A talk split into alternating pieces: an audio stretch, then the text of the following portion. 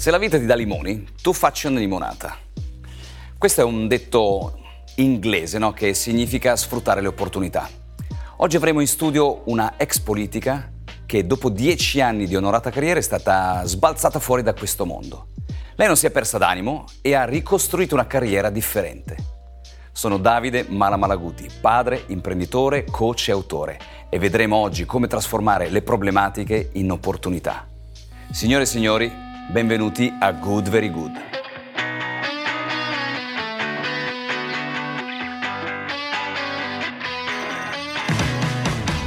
Ciao a tutti, qui è il dottor Davide Malaguti, padre, imprenditore, coach e autore. Ho realizzato i miei sogni grazie a una formula che ho messo a punto negli anni. Speed, sì, come velocità in inglese. Un piano di allenamento mirato a raggiungere i propri obiettivi e creare un mindset adatto a sviluppare le proprie potenzialità. Sei tu l'artefice del tuo successo. Con questo podcast ti voglio lasciare un assaggio della mia esperienza e di quella di persone di successo che hanno saputo lottare, cadere e rialzarsi. Così anche tu potrai realizzare i tuoi sogni. Nunzia De Girolamo. Buonasera. Avvocato, deputato al governo italiano dal 2008 al 2018, ex ministro delle politiche agricole, alimentari e forestali, giusto? Sì. E oggi conduttrice televisiva. Benvenuta Nunzia. Grazie, sarebbe il caso di dire good, very good. Almeno la mia vita è stata così. C'è un detto in inglese che dice se la vita ti dà i limoni tu facci delle limonate. Mi, mi sembra una persona di quelle che anche quando, quando, cade si rialza e riesce a costruire sempre qualcosa di più interessante, più bello. È così. Sì, devo dire che io faccio pure di più delle limonate, cioè il limone quasi non c'è più, nel senso che l'ho strizzato al massimo nella mia esistenza, ne ho avute tante di limonate, tante cadute, perché ovviamente quando corri veloce e hai tante opportunità di vita poi capita anche di cadere, ma io non mi sono fermata, mi sono rialzata e tante limonate gustose, diciamo così. Gustose. Nel mio primo libro parlo di, di, sogni, di come realizzare i sogni attraverso una metodologia che ho scritto io. Secondo te come si realizza un sogno? Come hai realizzato i tuoi sogni, Nunzia? Ma perseguendoli, nel senso che io ho alimentato continuamente i sogni, non c'è un sogno. Cioè sicuramente quando ho deciso di fare politica, nella mia testa c'era fare il ministro dell'agricoltura e l'ho realizzato, un wow. po' yes we can. Eh, mi sono sentita molto Obama molto in questa, Obama, sì, sì, molto. Quindi eh, da un punto di vista professionale l'importante è porsi degli obiettivi uh-huh. ed essere testardi, non fermarsi mai, non arrendersi mai, non avere vergogna, provarci, tanto alla fine che ti può capitare se vai da qualcuno, un no, eh, ma no è un'esperienza, cioè io vivo tutto come un'esperienza per poi rigenerarmi. E quindi il sogno l'ho costruito nel percorso che ho vissuto ogni giorno e anche da un punto di vista affettivo, sentimentale, è stato sempre così.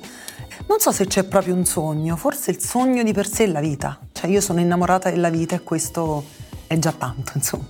Hai detto rigenerarsi no, come una fenice e poi hai detto anche un'altra cosa mo- molto bella, no? che eh, la vita è un, è un sogno, è, una, è un sogno, un sogno di se stesso. Cosa dice le persone che invece provano vergogna? No? E... Eh, guarda, eh, mi tocchi in un punto dolente perché io ho una figlia timida detta Gea. una madre come me, Gea, una figlia timida, è mm. proprio l'occasione per fare un corso di, fo- di formazione certo. di faccia tosta, come si dice dalle mie uh-huh. parti, uh-huh. alla mia bambina. Io gliel'ho rappresentata la timidezza e quindi la vergogna come un muro da abbattere ogni giorno con un martello gigante, sai, tipo quello dei, dei giochi, del game. Sì, esatto. E ogni giorno lo abbatti e quando mm. ti prende quella timidezza, quella vergogna, mm la devi sfidare, cioè devi andare oltre. Non è facile per chi certo. chiaramente la prova e ha imbarazzo, certo. però è un impegno quotidiano che devi sfidare te stessa. Ecco, mm-hmm. io ho utilizzato nella mia esistenza la sfida come elemento base, quindi eh, cerco di spiegare a mia figlia che non vale la pena mm. essere timidi, ci si perde delle occasioni straordinarie, anche mm. delle emozioni. Mm. Quante volte l'hai pronunciata questa parola timida, timidezza in questo momento? Tante perché per me è veramente un problema, cioè perché per una donna forte di carattere che di fondo non lo è, non lo è mai stata, cioè non lo ero neanche da bambina, mi sono trovata di fronte a un sentimento che non conoscevo da spiegare a mia figlia e insegnarle a superarlo. E non è stato. Non è, cioè, lo, continuo a farlo tutti i giorni, eh, tutte le sere. Qu- quanti anni ha Gea? Nove anni. Nove anni. La timidezza è una paura. Etichettata da timidezza perché sta nel vocabolario, no? Ci Sì. sono tante mm, parole nel vocabolario che dovremmo, potremmo togliere, no? Una di queste è colpa, colpa tua, colpa mia, colpa Sì, dell'altro, no? Ecco, co- come ho fatto io con la, la mia prima figlia, ho avuto un'illuminazione e le ho detto la timidezza finisce a cinque anni. Mm. E lei mi ha creduto, essendo il suo modello, e da quel momento lì io tutte le volte la spronavo, dico no, no, no, ma è finita, è finita, non ti preoccupare, vai, vai, vai. Io questo metodo un po' l'ho utilizzato, lo stesso Ah, tuo, cioè ah. nel senso che dopo che gliel'ho spiegata, l'ho ricostruita tutte le sere, poi ho dato per scontato che lei non fosse più timida. Ho detto, hai visto amore, lavorandoci siamo Mm-hmm. riusciti a superare la timidezza e adesso sei fuori dal tunnel. Ho la sensazione che però per molti timidezza e quindi eh, vergogna nasconda un'insicurezza. Certo, e un bambino certo, c'è, in un certo. adulto significa lavorarci. Certo. Se parliamo del livello professionale, per non essere timidi, per non avere vergogna, basta studiare. Considera che più ne parli più la rinforzi, cioè quindi spiegarle, il dirle queste, quest'altro, quest'altro ancora, rinforzi. Dalle una, proprio una- un messaggio preciso, dici guarda, a 10 anni, a 9 anni e mezzo, a Natale Finisce. dei 9 anni finisce, a Natale dei 9 anni finisce. Va bene. E tutte le volte che succede dici no, non è finita, non... Lo farò. Provaci, provaci. Con me ha già funzionato con due casi, anche con l'altro, con l'altro maschio. Ti farò sapere. Fammi sapere, fammi sapere. Ecco, potrebbe essere un limite, no? Questo. Che cosa sono per te i limiti? Come si supera un limite? Io conosco un solo limite, che la mia libertà finisce dove inizia quella dell'altro. Sembrerà una frase banale, ma non lo è. Significa avere rispetto degli altri, ma anche rispetto di se stessi. Quindi io non mi pongo limiti, nel senso che quando ho un obiettivo cerco di raggiungerlo e di superare continuamente il limite che la vita ti pone, purtroppo. Questo senza mai calpestare il prossimo. Forse il percorso è più lungo, più difficile, più tortuoso, ma alla fine ti torna. Quindi per superare un limite, che cosa potremmo consigliare agli spettatori che ci guardano? Cosa potresti- fare Sì. per superare un limite? Ma bisogna lavorare su se stessi. Io non penso che noi le soluzioni le troviamo negli altri, al di là degli affetti, al di là delle occasioni, al di là della vita. Poi è molto un viaggio con te stesso. Cioè, bisogna fermarsi, è necessario per ripartire. Sì. e Fermarsi per ripartire. Lavorare su se stessi e tentare di trasformare quel limite, anzi, in un'occasione, un'occasione di esperienza. Come, come- come ti motivi, Nunzia? Qual, cos'è che ti motiva? Secondo me la motivazione è qualcosa che hai dentro. Mm, difficile costruirla. Ehm, mi motiva a raggiungere un obiettivo. Cioè, alla fine il fatto di avere uno scopo, qualcosa da fare, qualcosa da realizzare, è sempre uno- una motivazione per andare avanti. Mi motiva a dare un buon esempio, mi motiva a essere un esempio per mia figlia, mi motiva a essere un esempio per le mie sorelle, dimostrare al tuo compagno che ne valsa la pena. Cioè, però è comunque sempre un viaggio con te. Magari tutti quelli che ci guardano in questo momento penseranno: sì, vabbè, è facile per te dirlo. Però anch'io ho avuto dei momenti drammatici, difficilissimi, dove veramente dicevi: vabbè, non mi rialzo dal letto. Dai, raccontami, raccontami uno di questi momenti. Ma guarda, un momento molto difficile è stato quando io mi sono trovata eh, improvvisamente fuori dal Parlamento. Mi sono ritrovata dall'avere un'agenda stracolma, un telefono eh, agitato più di me, ad avere giornate che mi svegliavo e dicevo adesso cosa faccio? Quello è stato un momento buio. Perché improvvisamente mi ritrovavo a 42 anni, 41 anni, fuori da quello che era il mio contesto lavorativo, che era ciò che volevo fare. Inizialmente è stata molto difficile, quindi una mattina non mi sono alzata, una mattina mi sono svegliata più tardi, un'altra mattina mi sono fatta un pianto, eh, un'altra ho guardato il soffitto e poi mi sono detta eh no, Eh no, no, bisogna- così non bisogna va, bisogna reagire, quindi ho mi qualche sono- strategia, cioè tu usi le strategie, che cos'è per te la strategia? No, io non uso strategie, non tanto. No, sei molto istintiva. Sono molto Sì, istintiva. Sì, si vede, si vede, Sì, si vede. Sono molto istintiva. Amo molto le relazioni e secondo me le relazioni umane oggi in questo paese, come le informazioni, sono diventate strategia. Quindi se dovessi parlare ad una platea di persone che lavorano, sicuramente direi loro che la conoscenza, i dati e quindi anche i rapporti umani, le relazioni che si hanno sono fondamentali per poi fare strategia da un punto di vista professionale. Certo. Nella vita sentimentale, zero strategia. Zero strategia, zero Tutta strategia. passione. Bene, invece, mh, mm, sempre all'interno del mio libro, io do una spiegazione dell'esperienza e do anche una unità di misura. Ecco, se i chilometri eh, sono l'unità di misura della distanza, i chili, i grammi sono l'unità di misura del peso, tradotto in una unità di misura, che, che unità di misura ti piacerebbe usare per l'esperienza? Come, non so, eh, baci, abbracci, porte chiuse in faccia, chilometri fatti, discorsi. Che unità di misura daresti? All'esperienza, chilometro. Chilometri? Sì.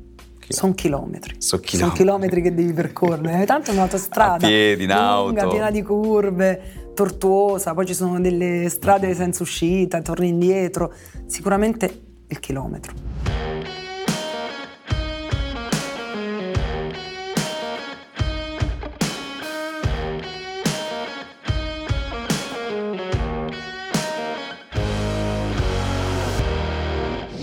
Noi notiamo come uscire dagli schemi ti possa far trovare delle soluzioni differenti.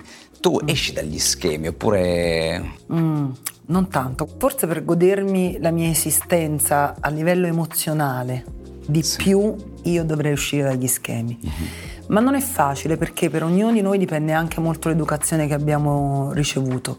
Io ho avuto un'educazione molto rigida, mm-hmm. da genitori molto tradizionali da questo punto di vista, ho dovuto combattere per raggiungere alcune mete, per fare alcune cose fuori dagli schemi nella loro ottica di famiglia media italiana cresciuta in provincia al sud. Quindi secondo me questa cosa di stare negli schemi sotto forma di sicurezza l'ho tenuta nella mia esistenza ed è un errore. Quindi oggi sarai uno stimolo per me. Prossima Grazie. sfida, uscire dagli schemi. Va bene. Di solito le persone si concentrano sui problemi e non vedono la soluzione. Questo è il grande loro problema. Tu eh, come esci dai problemi?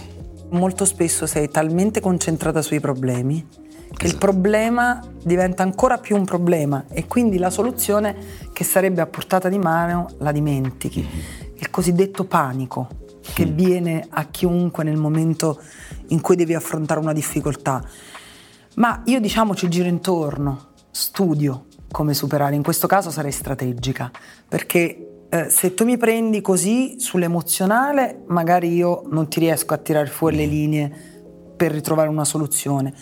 Se ci rifletto, ci ragiono, elaboro, poi esco dal, dal problema e trovo la soluzione. Beh, Comunque non mi piace stare molto sul problema, perché a me mi crea ansia cioè mi crea stress. Quindi io quando devo fare una cosa tento comunque di farla il prima possibile, togliere il dente. Prima si è raccontato un momento di, di difficoltà. E ce n'hai altri due di momenti di difficoltà della tua vita, cose che non sono andate come volevi, che ti hanno dato fastidio? Io mi sono fatta condizionare dalle persone con, che lavoravano con me due volte.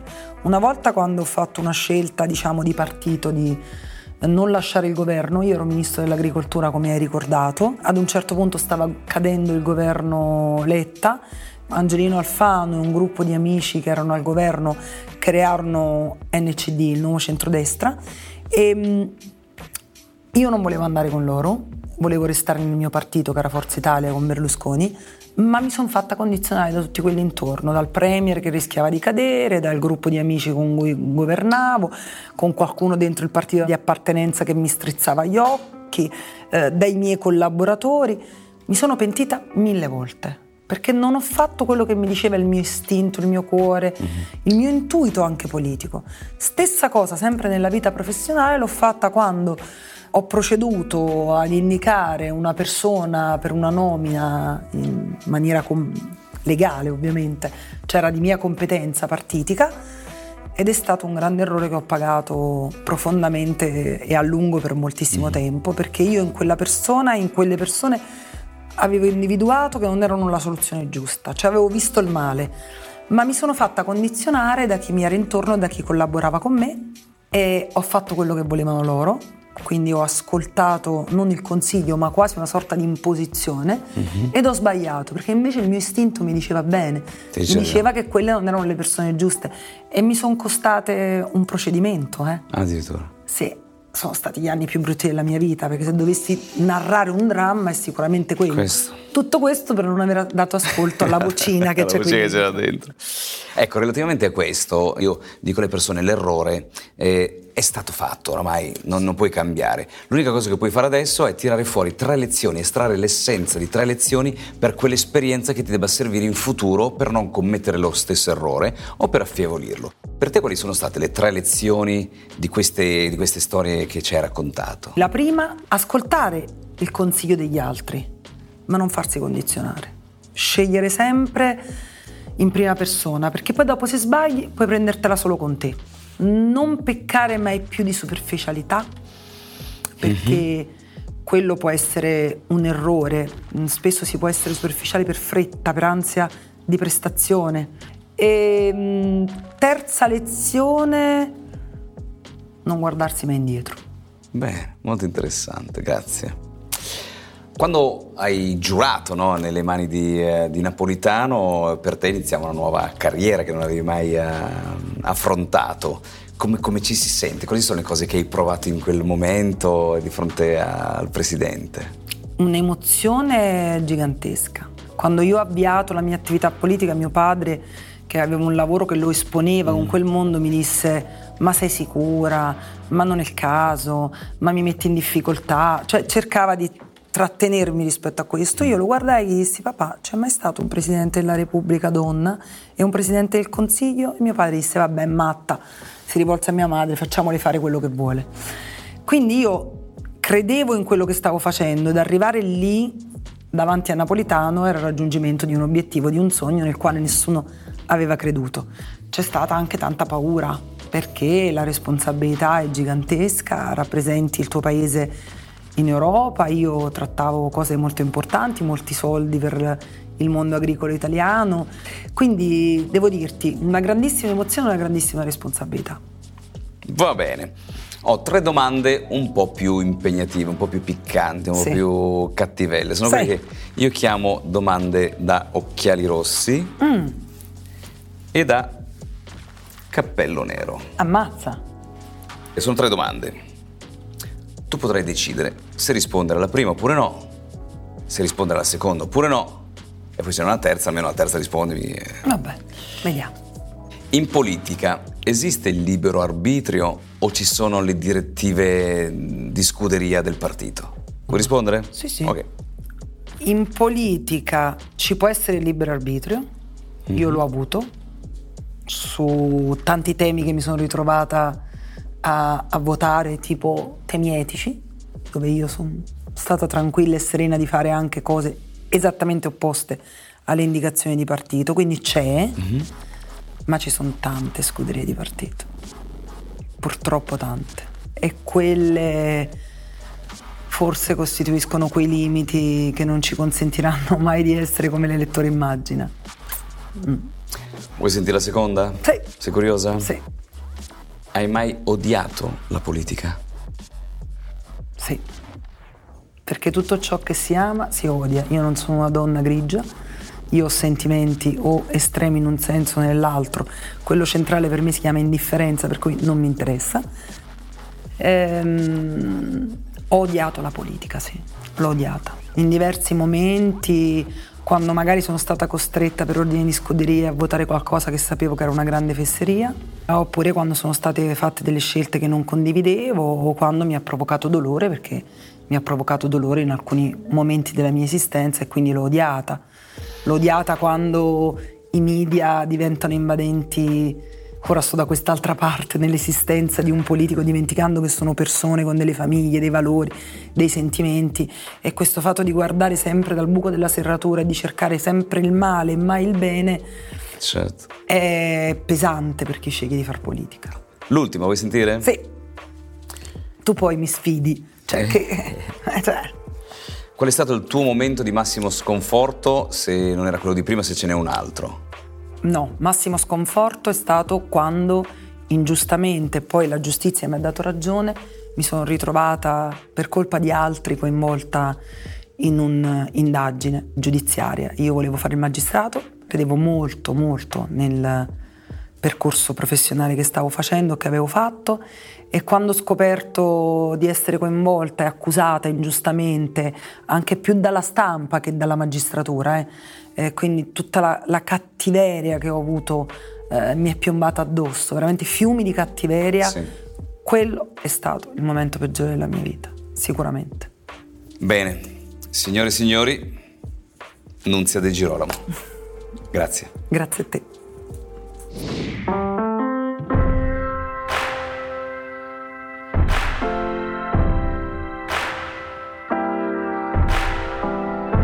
Da Nunzia De Girolamo abbiamo imparato che la sfida è il carburante per raggiungere gli obiettivi e che bisogna lavorare su se stessi per migliorare in ogni occasione. È stata un'intervista particolarmente interessante, Nunzia è una persona con un'energia incredibile. Qui da Davide Mala Malaguti è tutto. Good, very good.